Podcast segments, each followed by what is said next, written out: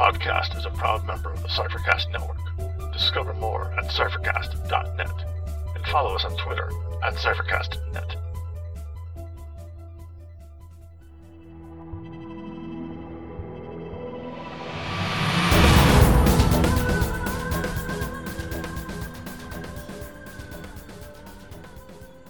Welcome to Incantations, an Invisible Sun podcast. I'm Scott, And I'm Dave. and we'll be your guides along the path of suns. Today we sing My Path Takes Me Strange Places, where we talk about locations you can find under the green sun. Join us on the path of suns, and we may uncover a secret or two.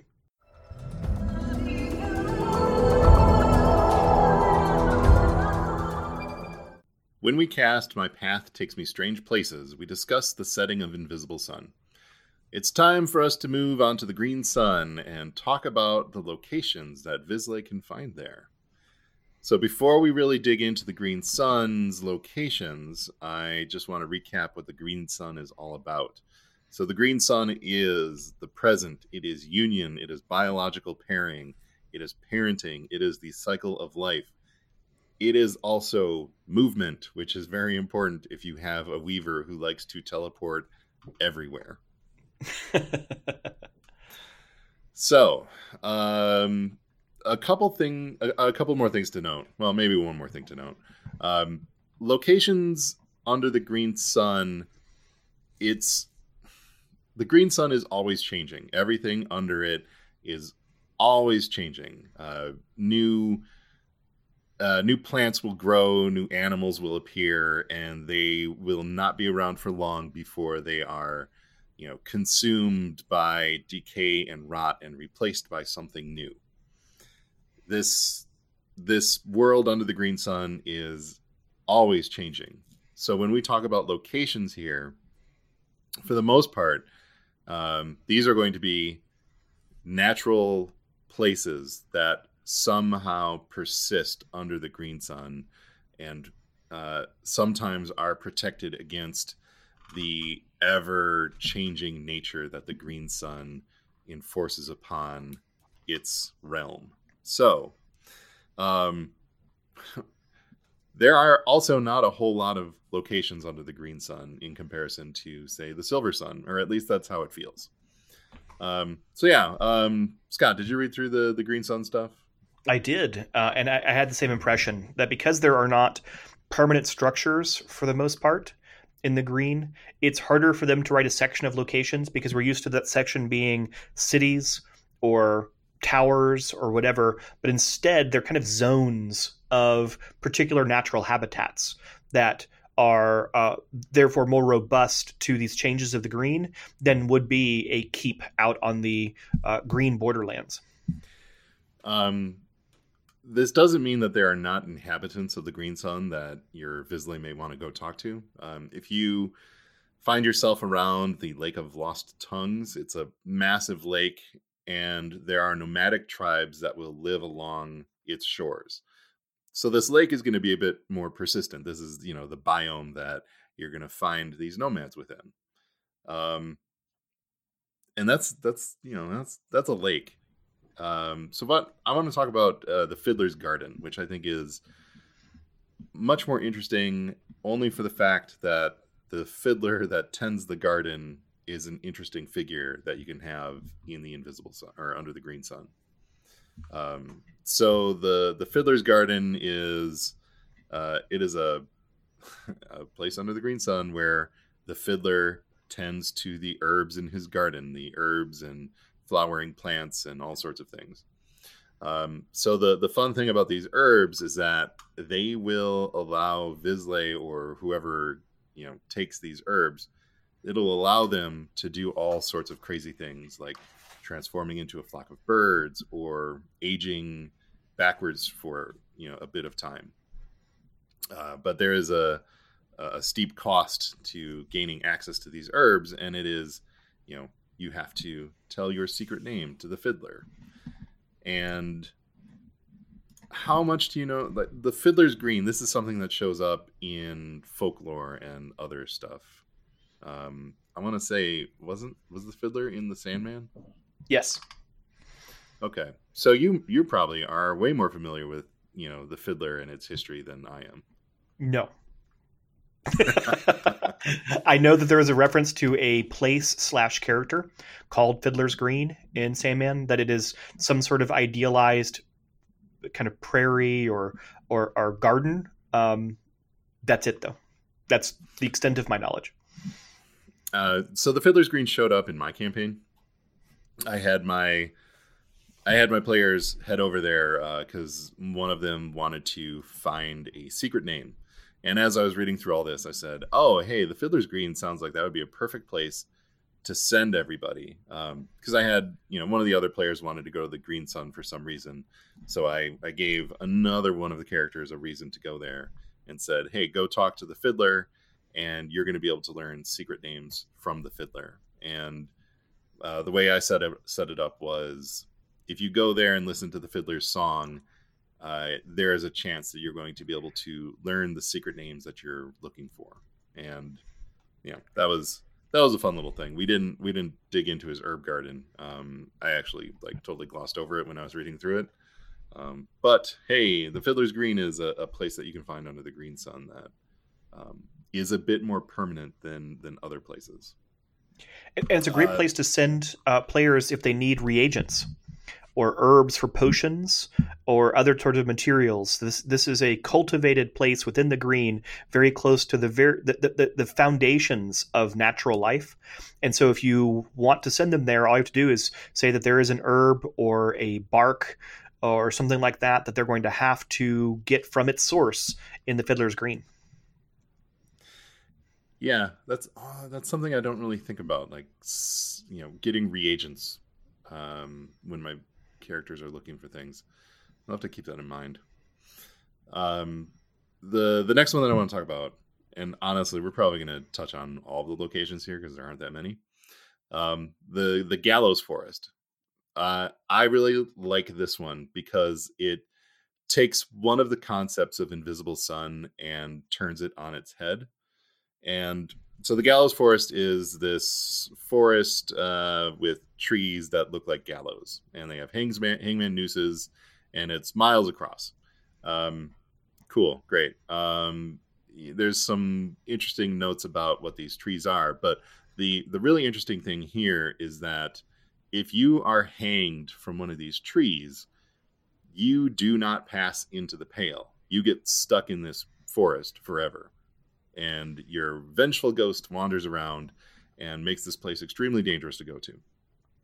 So normally, if you were to die, if you know the idea of something were to die, there is a ghost or there is something that passes along to the pale and this subverts that whole notion, which makes the gallows forest an extremely dangerous place for any vislae to go because right now all of the vislae in my well all of the players in my game they they look at death as oh it's not a permanent state. It's something that we're going to move on to the pale if it happens. And it doesn't sound like a punishment. It sounds interesting. And if it happens hey it's going to be inconvenient but it's not the end of my character's story.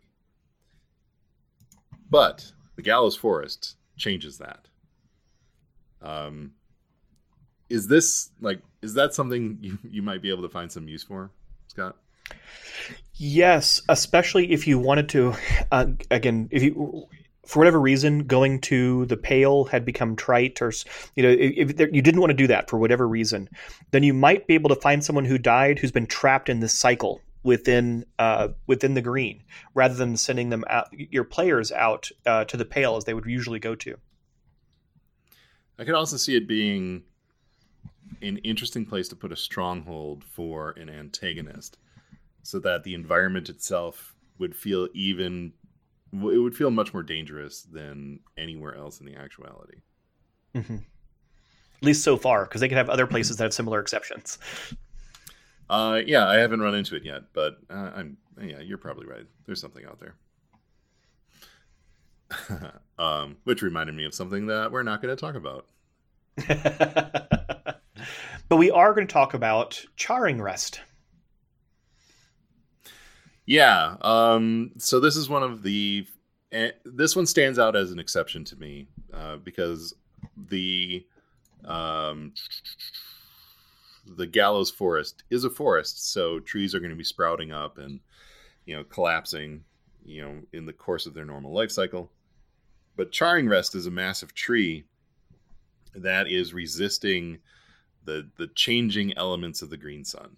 Yeah, and the reason it is you know resisting that is there is a vislae family that lives within the tree. Uh, this would be the Fierce family, but it seems like they're more of a cult than a family. I don't know if cult is the right word for it. They're just a a group of vislae who live in this tree and are tending to it and preventing it from falling to decay, which would be the normal life cycle. So here you have, you know, that same sort of concept being twisted, and the vislae are trying to prevent this tree from falling into decay uh, like everything else does under the green sun.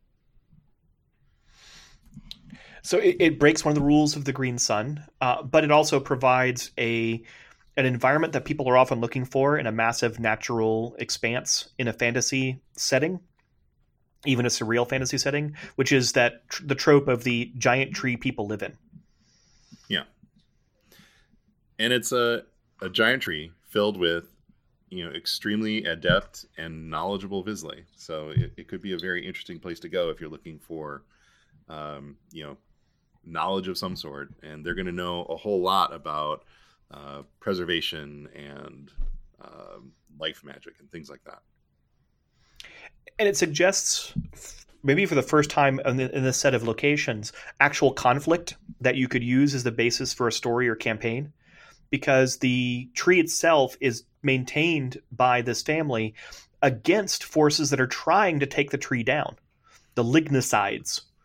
And so suddenly you have conflict and you actually can tell a story there rather than it just being a location that your your story is playing out in.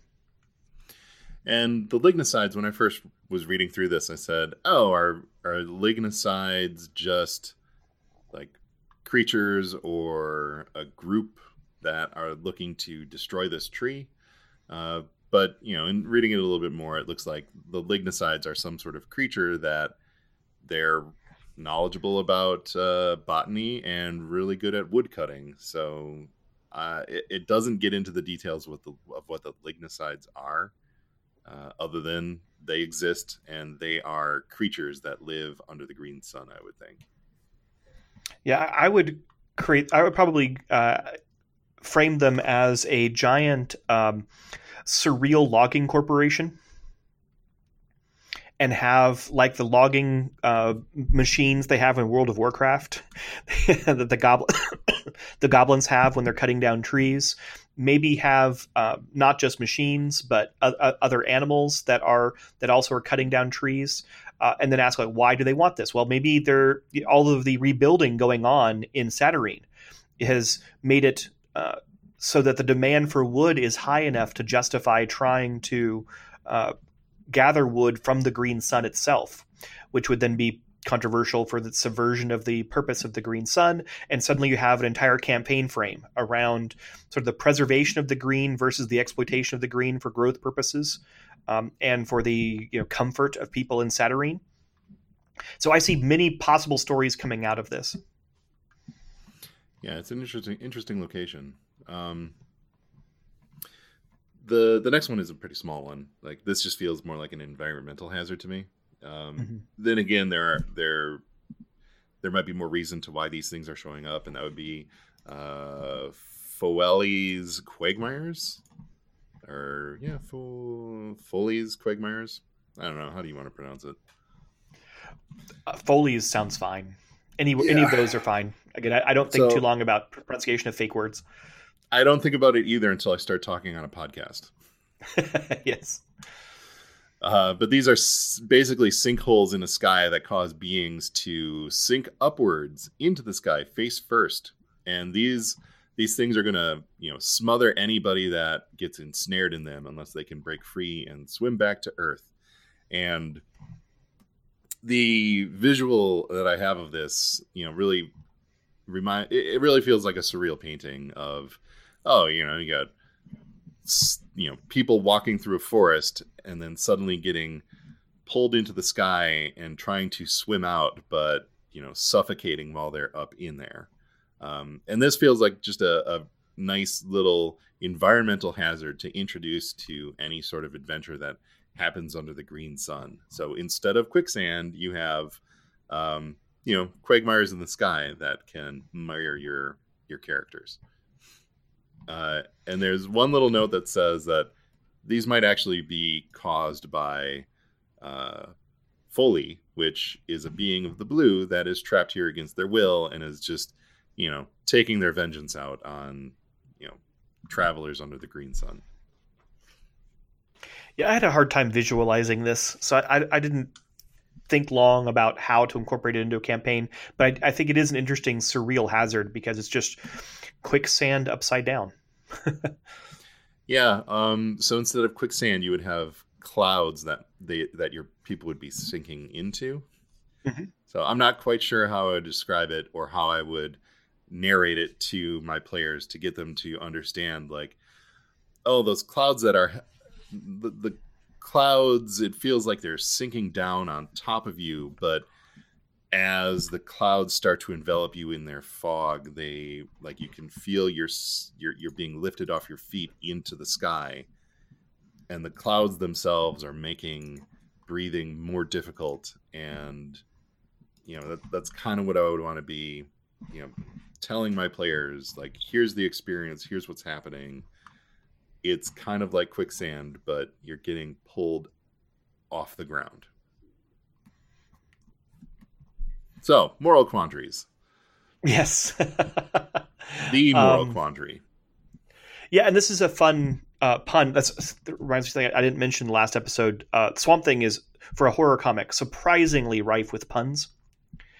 Um, and here is we have a pun for the green sun in teratology, where you have the moral quandary, which we think of as being a something that is a you know perplexing conflict of of, of morals, uh, but it also has fungi, which means there's actually a M O R E L quandary as well as an M O R A L quandary and I, that's something I would I'm, probably pay.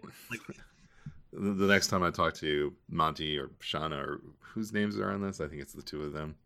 I'm going to yell at them about that. I was afraid you were going to say the next time you talk to me, you're going to uh, punch me because for pointing that out. Uh, and you Bruce pointed it is... out, but somebody came up with it. yes, uh, and Bruce, uh, Bruce Cordell is also uh, credited with this book, so okay. you can yell at lots of people. I'll yell at all three of them. well, th- this was interesting to me because I did a lot with uh, fungus in my campaign when we visited the green, mm-hmm. because that fungus was a was an interesting way to play with our usual uh, images of animals versus plants, and say, well, yeah, but what about things that are neither animal nor plant, and that would be fungus and uh, had some uh, elements of, of the campaign kind of play off of that. Uh, here we have the integration of the green uh, of the of the of plants and fungus to create this maze. This this maze, as I'm reading through it, it really it sounds like you could turn this into something that is very similar to a dungeon crawl. Like you've got this labyrinth that is filled with creatures and you've got something in the labyrinth that you know you know people want like i could i could see this just you know being a good place where you could drop uh if you're if your players are looking for a dungeon crawl of sorts you could drop this in there and say hey there's something in the middle of this labyrinth that you need to get for some reason like here you go and watch out there's there are scary monsters in here and yet something enticing in the middle that's not yet defined. Yep. And, and a bunch of unfamiliar creatures. Yeah. Um, so yeah, that would be a that would be one way I could I could drop this in. Um, it also gets around the, the, the statement that you know the green there are not permanent structures. Well, a maze would be a permanent structure unless the maze is itself composed of plants and is continually growing in new, more labyrinthine ways. So it's always growing and changing, uh, even though it is permanent in the sense that it is a location or an area that may always have the moral quandary. But uh, its layout will change and it is not subject to the same uh, forces that would overrun an actual like dungeon or something like that. Uh, you could also have the moral quandary growing itself across the green sun. You know, it doesn't Oh. need to be in the same spot. It could be moving. hmm One could put up Um, camp one day and find them find oneself when you wake up in the morning overtaken and in, suddenly inside the moral quandary. Oh yeah, that would be fun. Fun But yeah, for some. it's it's impermanent, and there, there's no reason that it can't just move and uh, rearrange itself as you see fit. Uh, so the last location we have here is the Viridescent Vineyard, and I wasn't quite sure about this one. So this is it's a vineyard, it's a huge domain, and the the thing that I'm not quite sure about is, hey, this is where all the colors of green are grown and harvested and processed. What does what does that mean, Scott?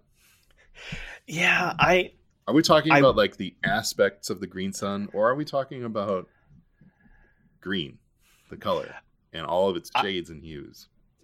I uh, had the same question. Although I was also wondering if, you know, if a blue flower in the green was supposed to have some connection to the blue sun, whether this is simply the diversity of plants in the green, or if it was hinting that the different colored plants might also have connections to their respective suns.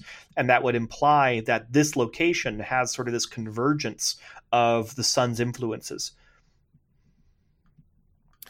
Uh, I'm not quite sure I follow. So, So what- instead of just being shades of green- in the vineyard? Well, I imagine it's a bunch of, of flowers of various kinds. If it's a vineyard, it's going to be, I guess, mostly grapes um, or things that have vines. hmm And the flowers in those vines are all the different shades. Now, that could be shades of green, but I could see it also being all the, if it's all the colors of green, it could be all the colors that uh, natural life takes on, which would be pretty much all the colors. Okay, so Uh, if, if we're growing blue flowers in or blue fruits in one of the parts of the vineyard, you're you're suggesting that that might be connected to the blue sun. It might be. It might be an indication of a, an aspect of the blue that is here intersecting with the green. And it, it, it could be part of the necessary hybridization of all life. That one of the characteristics of life and growth and change is that all life is itself impure to the extent that impurity implies just that you're mixing of different elements, components. And here it might be that uh, this might be a location where the green it intersects in maybe little ways with all of the other suns and hybridizes with those suns to create blue flowers and pale flowers and red flowers uh, that create vibrant new forms of of life within the green itself uh, that are then can be turned into wines or, or whatever it may be. But I may be reading way too much into all the colors of the green. No, I, I don't think you're reading too much into it. I think that's what we're supposed to do. Pick this apart and try to read too much into it. Um, but yeah, if if it is hybridizing all of the colors, like it, it seems like that could be a very significant place for all of the actuality. And then It the really job of the synexia uh, would be extremely important um, as they're guarding the perimeter against thieves and trespassers. But they also ferment this stuff into wines and ah, they deliver raw raw colors to wherever the colors of green go. So again, it could be something much deeper where they are delivering these hybridized green plus some other sun uh, wines that have various purposes. And this is a much better idea than I had for the various hybridized colors in my campaign. I might have to find a way to shift over to this location. Uh, retconning is totally acceptable. Um, so, uh, are there any closing thoughts that we have about locations of the Green Sun before we wrap up here? Even though we started by saying that the challenge of the green sun is there's no permanent structures, uh, they do illustrate in the sections of teratology how you could still have zones and interesting places to visit, even if there isn't a giant city or a you know, wizard's tower or anything, anything along those lines. There's still a lot you can do with the green. I think this illustrates uh, a range of possible options, even if not quite as well realized as the section of uh, uh, in teratology for locations of the Silver Sun. Yeah, and I think we're going to see more you know how the the green sun is embodied more in its locations and in its creatures next time when we talk about you know the different creatures that we're going to find under the green sun itself.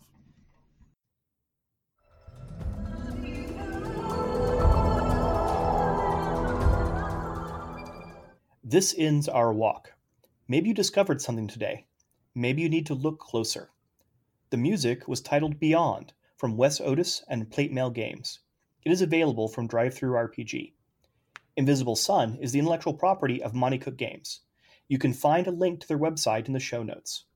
You can find our blog at incantationspodcast.blogspot.com or email us at incantationspodcast at gmail.com. You can find me at Agonseer, that's at A G O N S E E R, on Twitter. And you can find me at tex underscore red on Twitter. So please leave us a rating and a review on iTunes uh, or whichever uh, podcast app you are using. Uh, it really helps us out. Uh, we also like seeing ratings and reviews, whether they're good or bad. Uh, or else just tell a friend about the show. That's another great way to get the word out and ha- help people find us.